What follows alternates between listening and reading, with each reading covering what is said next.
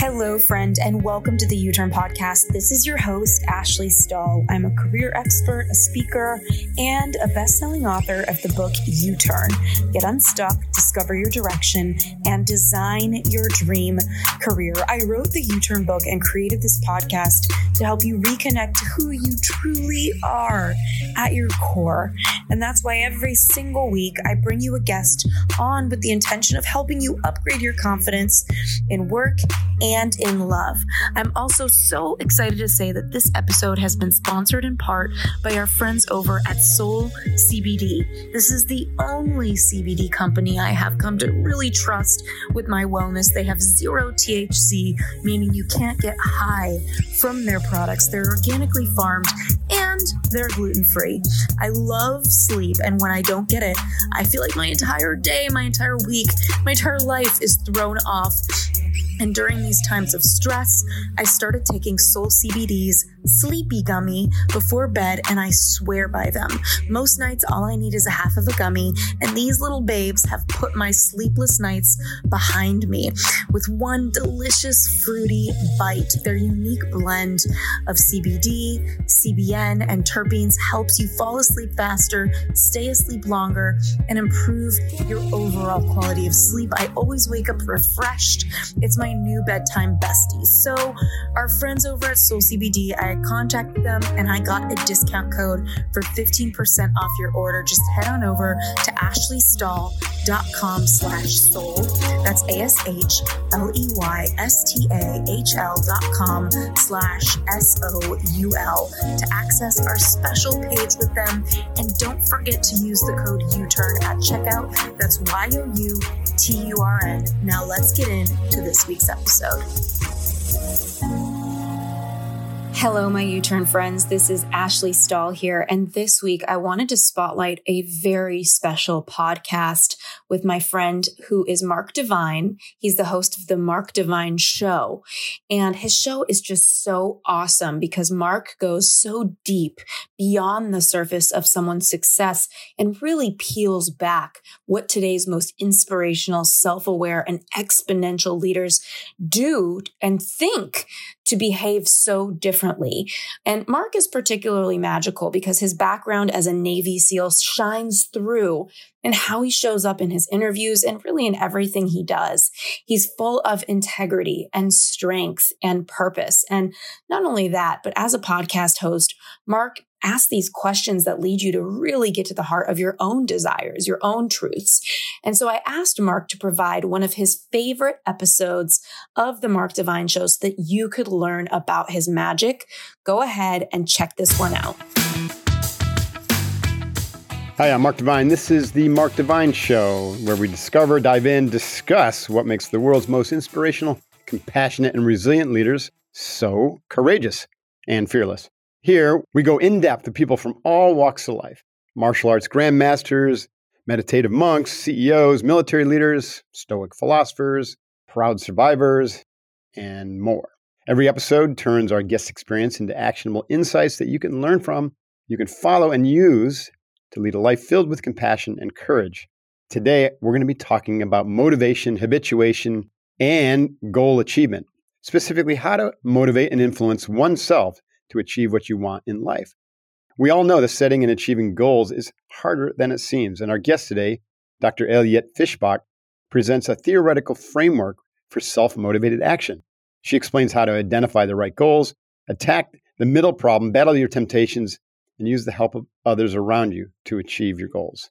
Dr. Fishbach is the Jeffrey Breckinridge Keller Professor of Behavioral Science, that's a mouthful, at the University of Chicago Booth School of Business and she's the author of a new book released January 4th titled Get It Done. Her research is regularly featured in the media, including the Wall Street Journal, CNN, Chicago Tribune, NPR, and she was selected to be featured in the New York Times annual Year on Ideas. Dr. Fishbach has received several international awards, including the Society of Experimental Social Psychology's Best Dissertation Award and Career Trajectory Award, and the Fulbright Educational Foundation Award. And in 2006, she received the Provost Teaching Award from the University of Chicago. Our focus today is on the surprising lessons from the science of motivation, how to apply those lessons to motivate yourself. Here's Dr. Fishbach. So, how would you characterize your specialization?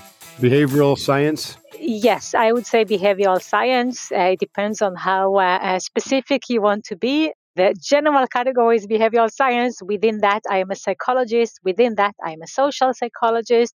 And if you uh, want to be quite specific, then I am a motivation scientist. Yeah, okay. So behavioral science is looking at people's actions, behaviors, and then try to trace to the field of psychology what's behind those actions, behaviors. And then you want to look at the motivation, which is behind the psychology, which is behind the actions, behaviors. Something like that, right? yes, I'm, I'm trying to understand how to motivate people and how people motivate themselves. Wow. Have you figured it out? Because I'm pretty curious. I figure out some things. There's still uh, a, a, lot of things to learn, but you know, I figured out some. So happy to tell you. Yeah. Well, before we get into the kind of the meat and potatoes of your behavioral work, I'd love to learn a little bit more about yourself. Like, what were your motivations for getting into the field of psychology? Where were you from? What was your background? What were your influences? What were your parents like? Help us understand. Oh gosh, that's many questions. I know it all wrapped into kind of like a life story. Give me a, give us a short life story. So I grew up in uh, Israel. I grew up in a very uh, small community, uh, what is called a kibbutz, a small uh, socialist community where uh, everybody was working together. The pay was equal. We actually didn't have money no, we, we, didn't use money as I was growing wow. up. So uh, was it a commune? Yes, it was what you would call a commune. Yeah, I remember reading about those when I was younger. I thought it was fascinating. yeah, so this is where I grew up, and uh, then I uh, went to the army, like any other Israeli my generation. Right. then I uh, left my small community and went to study at uh, Tel Aviv University psychology just sounded interesting. I had no idea what it meant. I had no idea that you can make a career doing research in psychology. But you get your BA and then uh, you figure out that you can get a master degree and then right, and suddenly you're in a doctorate. yeah, ex- exactly. And then suddenly you realize, oh, that could be a job. Interesting. So it really uh, was kind of incidental. It's kind of life took me wherever life you know takes you now that you've had plenty of time to reflect on this, how do you think growing up in a commune shaped the way you view the world today? I mean, you said basically everyone was equal. There was no meritocracy. There was no money. How did that shape your mind, and what kind of beliefs did it lead to? And what was the behavioral psychology of, of yes. Dr. Fishbach from the commune experience? I, I grew up in a place where everybody started in an equal position and then my field of study is the study of how the situation shapes you, how uh, the opportunities that you are getting in life, the doors that open uh, for you, the people that are around you really allow you to do uh, things and allow you to grow and thrive. And so I was part of an experiment in let's uh, give everybody the same opportunity. It's never really the same, but at least thriving toward it, trying to let everybody do what they can do, everybody grow into the person that they can be, definitely uh, inspired me to try out things to see where what I can do that I do well. And it turned out that I think I'm a pretty decent researcher. Yeah, that's fascinating. I think a lot of people have misperceptions that uh, what you would call a socialistic micro society could promote expansion of human potential. Most people in the West think it's really kind of the opposite like control and suppression of human potential. I mean, where's the motivation come in if there's no striving for? I guess it's all internal motivation. So, you know, our perception of communism on the West is really uh, something that kills the motivation because no matter how hard you work, by the end of the day, everybody uh, is equal and you don't control your lives. That was not my experience there was a lot of things that you could do to decide on your life, to decide on what where your passion is, uh, what you want to do. And also, as I grew up, by age 18, I left. It was really up to me to uh, find a job, to you know, to pay my college tuition, mm-hmm. to do things in my life. So there was a lot of learning from an early age that everybody can do whatever they want, which is probably much exaggerated version of what actually happens in life, but at least uh, this is what I've been taught. Okay? Right. Being out there in the world with, you know, one mind, two hands, two legs and you kind of do the work and find what you do well. So, when it comes to, let's kind of dive into motivation. What is the root of motivation? Like, how would you characterize the concept of motivation to begin with? Good question. So, motivation is really a force. Okay, motivation is what gets you going. It starts usually with some destination somewhere that you want to go. Okay, you want to uh, save money, you want to have a career, you want to uh, be in a better health or, or whatever. And you need motivation in order to get yourself there. Okay, to define this destination is the, the force that gets you going. And so it's really a very basic human function. Mm-hmm. How does motivation relate to willpower? It's very similar. Mm. Willpower is motivation in the sense that it's often what, what we need in order to do uh, anything. We often use the word, the concept of willpower to describe overcoming some obstacles. So, mm-hmm. in the context of self control, there is some temptation, there is some barrier, there is any sort of obstacle that in order to overcome it, you need willpower. So, what you just brought up to me is like we use willpower to overcome a negative motivation, right? Whereas motivation itself is used to achieve or, or to fuel up a um, positive goal or an aspirational goal. Exactly. I was about to give the example that if you are trying to learn how to play basketball, you have the motivation to get the ball in the basket. Okay, you are not tempted to get the ball anywhere else. Okay, you want it mm-hmm. to get it in the basket. Where you need willpower is when you are tired or you you just got negative feedback and you need to get yourself to do it despite something in you that says, maybe I should give up. Mm-hmm. Does motivation come from the head or from the heart? Unfortunately, uh, this is a myth that anything comes from the heart, right? Mm, mm, it's all in our mind. But I think that you were referring metaphorically, whether it's about cognition I was actually referring more from the perspective of heart mind, you know, the neurological processing capacity that the heart has. The heart is really the realm of courage, right? And so for something that's aligned with your life purpose or aligned with your heart is going to come from that, you know, the heart's neurological energy, the heart mind. I would say, I think the way we meet on this is that motivation is a function of how you think about things and how you feel right. things. Okay? So your feelings, your emotions are very yeah. critical for what you can do. As a trained psychologist, an academic psychologist, does the field allow for the concept of whole mind, of mind extending beyond the brain, the brain in our head? Because then that defines a lot or helps explain a lot of what you just said that feelings are associated with motivation. Empathy can be associated with motivation. Those, those things aren't necessarily associated with the brain. They're associated with the extended mind, which inclusive of heart and biome and even your whole enteric nervous system? It's a good question. We often, when we think about the location of psychological uh, functions, mm-hmm. we think about the mind, and there is a whole field of neuroscience that right. tries to identify where things are in the mind. I don't really study the localization of these uh, functions. When you say that the entire body, well, like the way our mind interacts with the rest of our bodily parts. That's a pretty new field of research uh, that right. I can't say much about. I can barely tell you about where things are located in the brain because right. first we don't know a lot and second I mainly care about how people think, feel and how they behave. But then uh, when you ask about new findings about the, the relations between our mind and other bodily parts, fascinating. Yeah.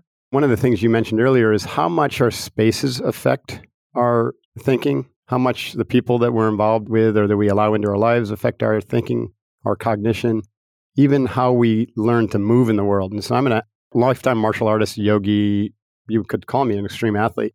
And I know through my experience that that has really shaped how I think, not just through the neuroplasticity effect of, you know, moving and how that affects the brain, but literally the proprioception, the interoception, the four dimensional ability for me to move and maintain body awareness changes my mind. It gives me way more access to different ways of thinking. And I think this idea of extended mind is a really fascinating field for me. And I'm curious if that has touched behavioral science in your field at all. Are you looking into that or how does that intersect for you? So I believe what is special about your experience, Mark, is your awareness to it, other than actually being a subject to the world around you. Like we right. all are the result of the world around us. Our experiences, including the people that are around us, is what makes us, is what affects our motivation. In order to influence our motivation, what I recommend is to influence your environment, like put mm-hmm. yourself in the situations that motivate you. Mm-hmm. Now, what many people are missing is awareness of this case, being mm-hmm. able to point out, like, this is the thing that made me who I am or that made me motivated to do something or that resulted in like this awareness of something that I do. And and this is where I'm yeah, I'm hoping to get people. Yeah, well that's where mindfulness meditation that tends to provide great value. Right? Because you know, basically it's a practice of developing awareness and maintaining awareness of what's affecting your mind and how your mind is organizing its thoughts and, and whatnot. I want to get into your book and talk about motivation more, but I'm curious is how is research into meditation affecting cognitive behavioral therapy and, and behavioral sciences? There is some research on uh, meditation. I often think about it as complementing the work that we do. We are trying to uh, work or trying to identify much simpler, easier, big scale interventions. And what I mean by that is that one way to change yourself is to really get into any kind of you know, meditation or therapy or uh, get into a journey of fully understand yourself and, and, investing some years of your life, maybe your entire life in this journey of understanding who I am and why I do the things that I do and how do I change it. Right. What behavioral science is often curious about is all these like small things that we can do that if you do this, it might change what you do in, uh, you know, the next month. And then you need to think about other interventions. And, and you can really get many people to change their behavior using these much quicker strategies that don't require you to dedicate your life to self awareness mm-hmm. and change. And so there must be some, you know, desired synergy between here are all the solutions, all the things that I can in- incorporate in my life and I can get an immediate effect. And then I need to use more things and I constantly need to mm-hmm. be aware of what can be changed. And then there is what you describe, which is I'm going to take the journey into really understand myself. Mm-hmm. It's something that is going to take many years. Yeah. Well, I could, you can see how they work hand in glove because, you know, behaviorally, let's say you're dealing with someone who's overweight or, you know, has an eating disorder well, we can begin to work on those behaviors and we can even make them a little bit more effective behaviors. It's going to take a lot of introspection to get to the root of why that disorder exists to begin with, which is the work of meditation, contemplation, depth therapy.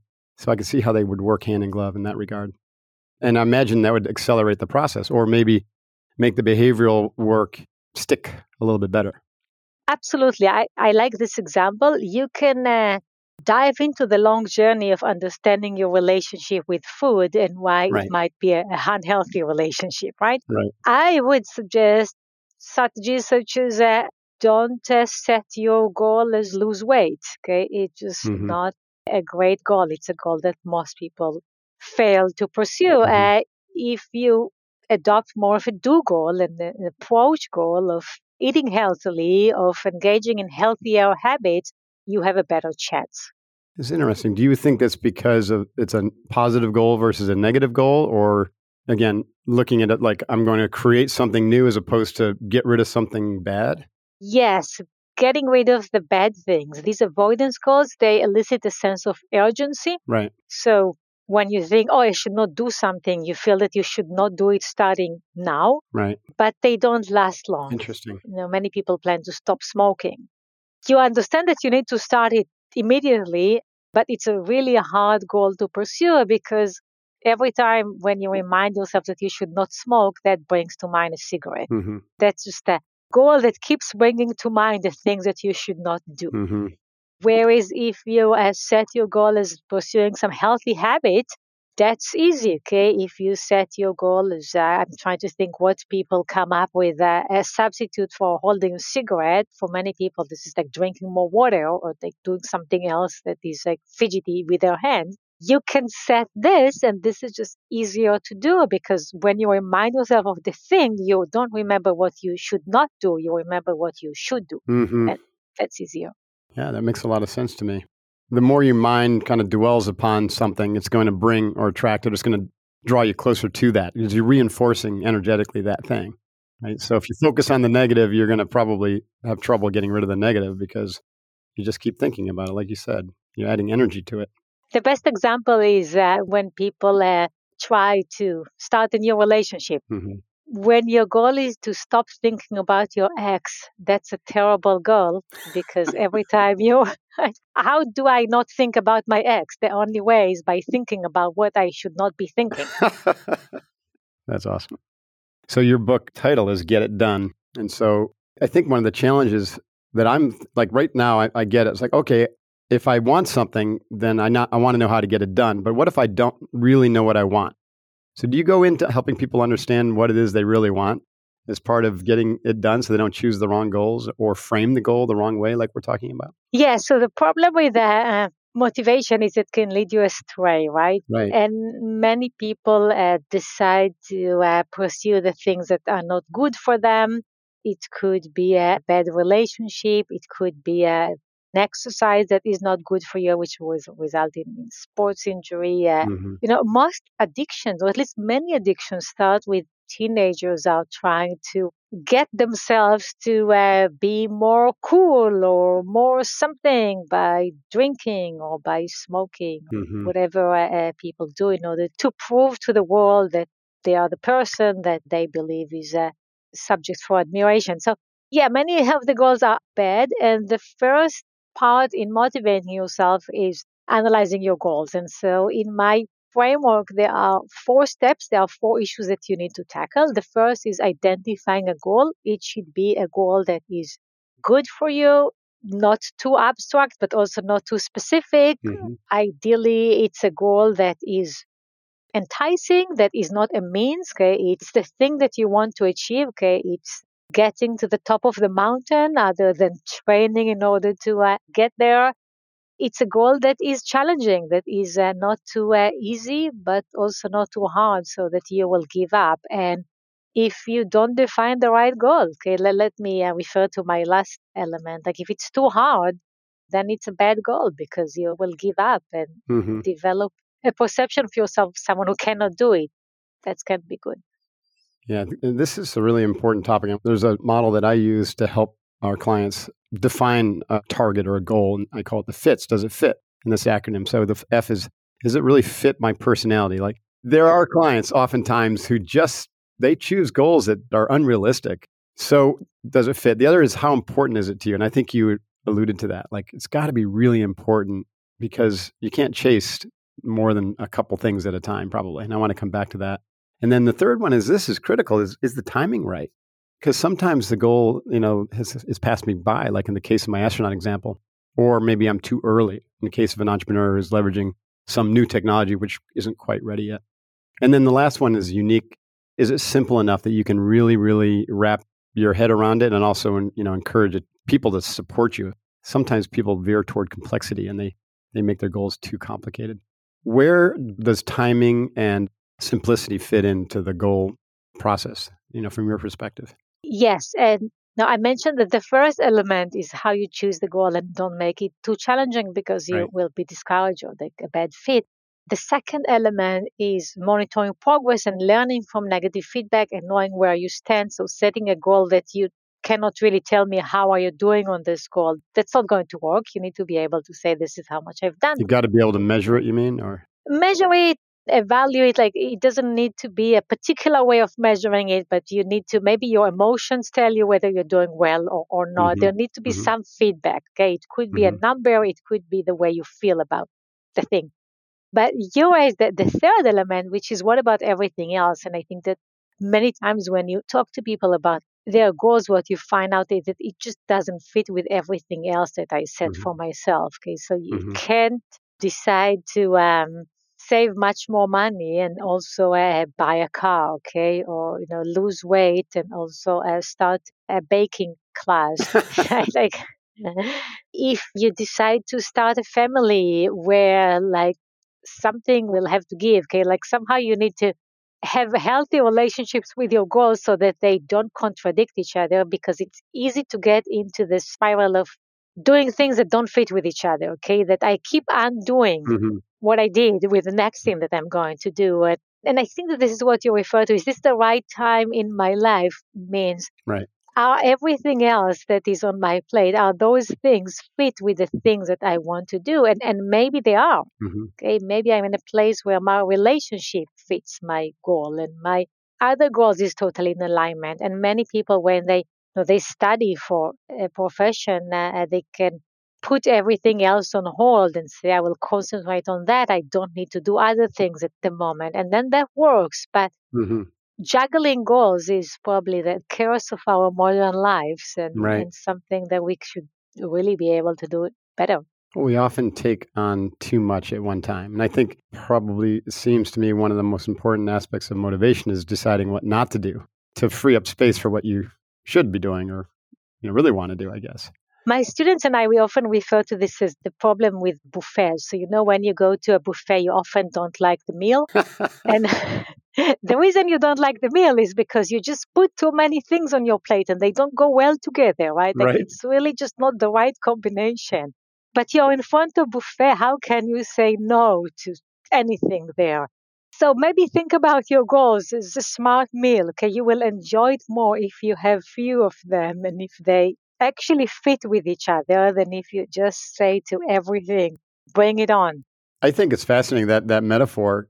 I agree. Life is a buffet. Like it's just an enormous, you know, cornucopia of opportunity. But not everyone experiences it that way. And so I think that again, back to this idea of motivation. If someone doesn't have an abundance view and is actually more of a scarcity view, then how do we get them to move toward, you know, the cornucopia, but make good decisions within that kind of new mindset? Uh, one thing that I suggest in the book is to draw your goal system. And your goal system has your main goals in life at the top. Okay. And it's uh, for most people, involves something about their health, mm-hmm. okay, something about their social connections, something about their career development. Okay, so I don't know you very well yet. Maybe for you it would be your career, uh, your sports activities, the connection uh, to people in your audience. And then for each of them, define the sub goals that serves them.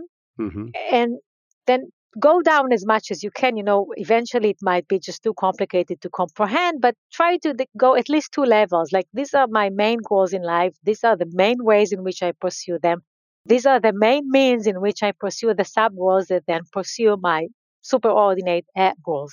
And once you created this pyramid like of shape, try to think about the connections. Try to think about which activities or means allow you to achieve more than one goal. Mm-hmm maybe uh, you can find a job that also satisfies your desire for personal connection because you work with people that you want to be with.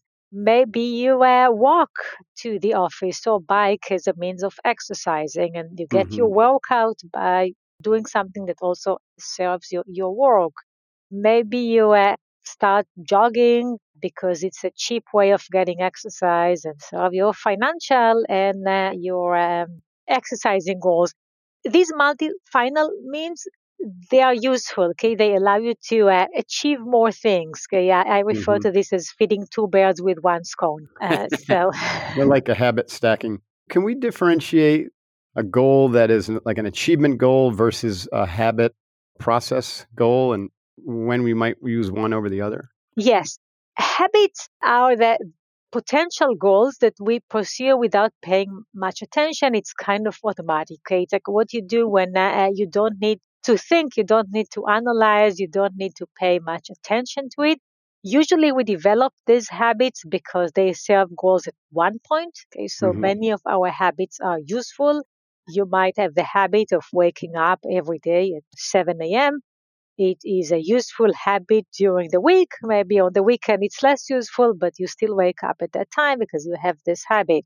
Maybe you have the habit of eating while uh, watching TV. At one point, that was a great combination for you. At this point, it's not really a great habit. You, you mm. would like to change this. Goals are the things that at this point we hope will become habit at one point. Okay? So mm-hmm. we, we still need to work on this. It doesn't happen by itself, but maybe if we develop a way of doing it that fits with us, that feels good, then eventually it will become less of something that I need to get myself to do and more of a something that kinds of happen. Many times, many goals will be somewhat habitual, but never quite. Exercising is a great one. Most people say that they can exercise out of habit. because I usually exercise maybe every morning or every evening, but it's too easy to uh, stop exercising. It's too easy to let go of the habit. So this is the mm-hmm. kind of a habit that I constantly need to work on to bring back to my life to make sure that this is a goal that I'm pursuing. Mm. Half of the new year, maybe half of the new year's resolutions, maybe a bit more than half are about exercising and, and health behaviors. So mm-hmm. still working on it. Yeah. The other thing that I've often kind of thought about in relation to goals and how I set them for myself is this notion of a, a goal that's going to help me become a type of person versus a goal that helps me do a certain thing.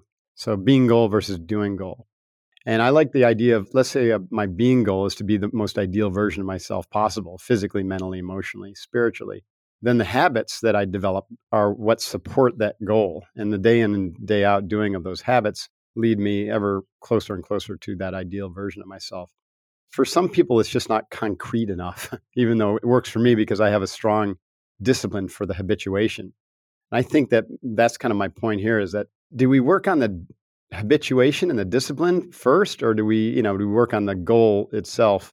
Do they have to exist together, or can we like just chunk it down into the habits and move toward the potentiality of a bigger target or bigger goal? Well, you, you brought identity into the mix, and identity is important. Okay, many of right. the things that we do, many of the goals that we choose are because it is part of who I am. When uh, the goal is related to who I am, people are much more likely to persist. And so we find in our studies that people tend to think of some actions as more revealing of who they are. Okay. And mm-hmm. in particular, beginning and end actions tend to resonate more with my identity. So mm-hmm. I tend to start something thinking about who I am and how much it fits with it and end something thinking this way in the middle. Interesting. It's where we are. we sometimes hide from ourselves. So this is for identity, and then uh, how much we can count on our habits. Everything that we uh, do well, you know, we all do certain things well without paying much attention to it. Well, this is a habit, and this might be a good habit. Mm-hmm. To the extent that we all want to improve, and I believe that we all want to improve, then there are certain things that are not quite habitual to us that mm-hmm. we need to work on. Mm-hmm. In the situation that we are going to create for ourselves, they will become more habitual and we will be a better version of ourselves. Mm. Yeah, that makes sense. What is the role of you know others in in effective achievement or getting things done? This is my uh, uh last fourth element in my book: the support of others.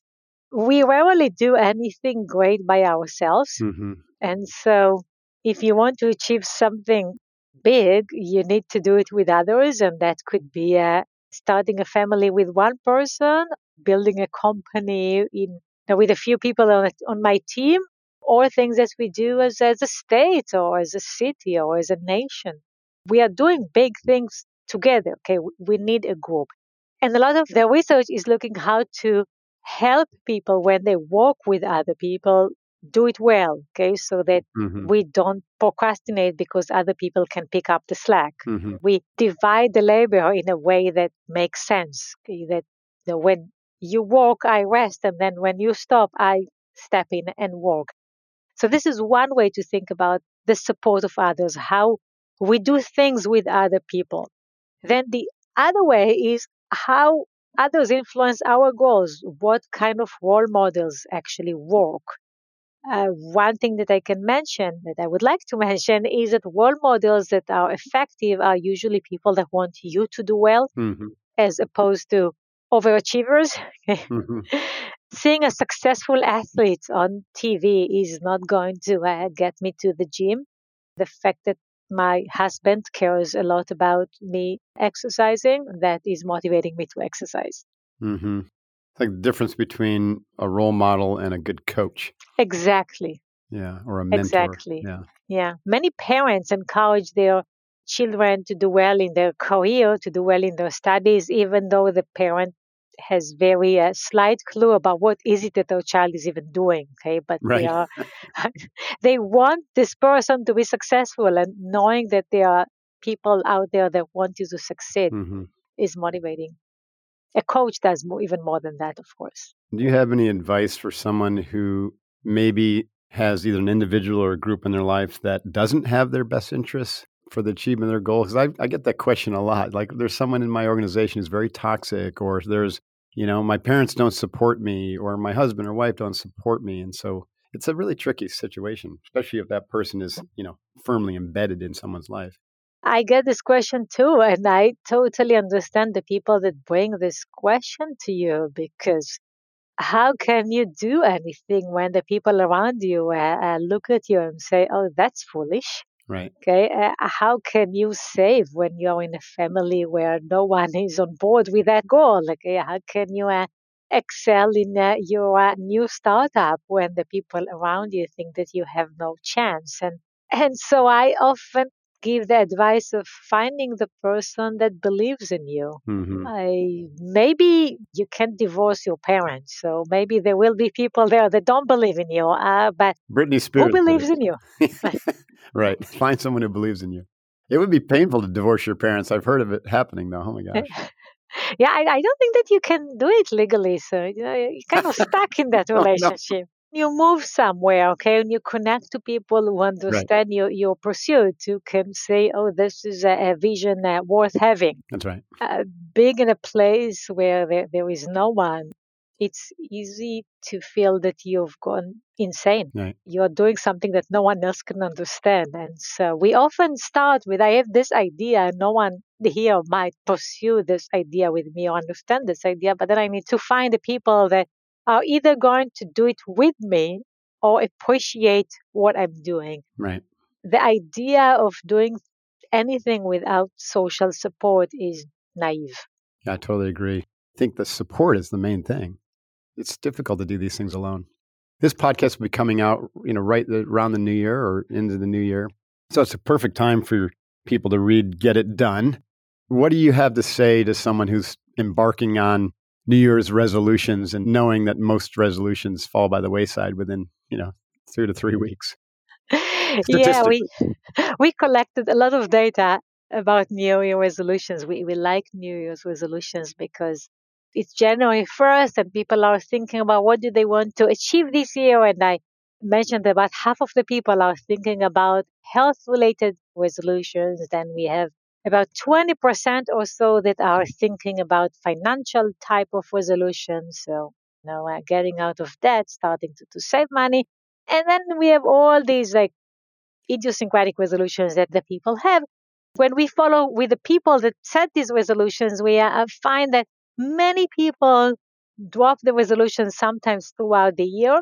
In a recent sample where we looked at 2,000 people who set resolutions in January, by the following November, only 25% of them told us that they are still pursuing the resolutions. So I don't know if it's good or bad news, but it's hard. hmm We found that uh, predicts adherence is uh, what we refer to as intrinsic motivation, is the feeling that you like what you do, that it feels good at the moment, that when you do this, you feel like you're achieving your goals. It's coming from within. A bad resolution is a resolution that you say, I will do it now because it will be good for me in a year or in 2 hmm or later in my life. Okay. hmm A great resolution, a resolution that you might still be pursuing in November, is the one where you say, when I do it, I feel good. I feel like I'm, I'm doing the right thing. hmm I enjoy what I do. It is who I am. And when setting resolutions, that would be my advice. Okay. Think about something that you will feel good while you're doing it. It might be hard. Okay. You might sweat. Okay. You, you might feel like you have to think really hard, but at the moment you will feel like you're achieving it, like you are intrinsically motivated to do it, then you have a good chance to be in there. The quarter of the people that are still sticking to the, to the resolutions uh, many months later. Yeah, that makes a lot of sense. To reinforce that intrinsic motivation. That's the holy grail, isn't it, for goals? Yeah, it's interesting to know that when uh, you look at the people who said that the resolutions are very important for them versus people who said that it's important, but not that much, there's no difference in how much they follow through. Huh. I did not expect it. I was surprised, okay, that those who say that something is more important are not those that are doing it more. Those who say that they are intrinsically motivated, that they enjoy it at the moment, that they feel good about doing it, are more likely to persist than those who say that no, I don't necessarily enjoy it at the moment, but it's good for me mm-hmm. in the long run. Yeah, ideally, especially when it comes to something like exercise and eating and eating less, we know it's good for us, and then we develop the experience of it feeling good also. Which, you know, for exercise takes a little bit of time, but eventually, you know, it you feel good while you're doing it, even though there's a little bit of pain and sweat, and you know it's good for you. Yeah. And so you get that double reinforcement. Of course, I mean, like, right, like no one is setting a New Year resolution to eat more ice cream, right? So, right. Like, we start with that, the thought of, okay, what would be good for me a year from now? Okay, where am I heading? Right. But then if the way is unpleasant, there is really no way. Yeah, in a sense, we have to develop the delayed gratification to feel the positive effects of not eating as much ice cream, which could take, you know, a month or two to start to to play out in terms of your physical body and your metrics, so to speak. People are so kind of lost with all the messaging that they're getting today, you know, with negativity or the consumerism or, you know, the perfectionism that they're seeing on social media. So they just need good guidance. And you break it down in a very simple way. So I think it's going to help a lot of people. So good job and thank you very much. Where can people learn? So, do you have a website for the book launch or any pre launch type things going on? Yes, I hope the people will check out my website, which is basically my name, ayeletfishbach.com. Ayeletfishbach.com, A Y E L E T, Fishbach, F I S H B A C H.com. So that's where the book information is? Yes. Awesome. Well, Dr. Fishbach, this has been really, really interesting and uh, rewarding conversation for me. I hope it's been worthy on your end as well. I think a lot of people are very fascinated with this idea of motivation and goals and habits, and you just can't get enough of it because it's so endemic to who we are as human beings and our motivations and our behaviors and our beliefs and you know habituation from very young age it, all kind of comes into play. And so to parse through that and to make better decisions about who we are and where we want to go in our life is really really important. And it's a lifelong process isn't it? We just can only get better and better at it. I don't think there's any there there right? There's no perfect goal setter out there that i'm aware of I completely agree. It's a, a lifelong journey, and uh, I hope to be part of people's journey uh, next year. Yeah, well, you will be. Thank you so much for your time. Really appreciate it. Thank you very much. It was a pleasure talking to you. Likewise. Well, that was fascinating. Thanks so much, Dr. Fishbach. In this episode, what I found fascinating was just this discussion about willpower versus goal setting or versus motivation, how a self concept plays out in being versus doing goals, habituation. You know, how do we use others or, or get the support of others to really maintain positive motivation and focusing on not only why the goal is good for us, but feeling good while we're achieving aspects of a goal or habituating ourselves toward a goal. It's a fascinating conversation. You can purchase her book by going to www.ayeletfishbach.com. That's A Y E L E T Fishbach, F I S H B A C H dot com. Show notes and transcripts are on our site, markdivine.com, and there's a video of the episode on our YouTube channel, markdivine.com slash YouTube. I'm at Mark Divine on Twitter and at Real Mark Divine on Instagram and Facebook. Please hit me up if you have a comment or a question. I've got a new newsletter coming out, Divine Inspiration, in January. So if you'd like to be on the subscriber list, go to markdivine.com to sign up and subscribe. And a special shout out to my team, Jason Sanderson, Jeff Haskell, Michelle Zarnick, and Amy Jorkowitz, who helped produce this amazing podcast. I absolutely love the reviews we get for our show, so please continue to share and rate the show if you haven't done so already. Well, as you know, the world is changing exponentially, and the way you perceive it is often divided and fractious and negative, and we're facing numerous complex global situations. This evolving pandemic, climate change, the effect of exponential technology on our economy, widespread depression, suicide, anxiety, and even apathy. It's crucial now that we learn to develop an unbeatable mind, learn to habituate excellence, and develop the mindset that can drive us to become a more compassionate culture with more courageous actions. We need to build teams who thrive on creativity and positivity. It's the only way we're going to tackle these issues. But it all starts with us. We cultivate these qualities in ourselves, we bring them to our families and teams, we become a beacon of light for others in the world. Thanks for joining me on the Mark Divine Show. See you next time. Hooyah. Divine out. Thanks so much for tuning in to this spotlight on this podcast that we are so excited about. We hope it supports you and gives you inspiration and even more access to growth in your day to day life. In the meantime, we will see you next week for a regularly scheduled U Turn podcast episode. Can't wait to see you there. Thanks again.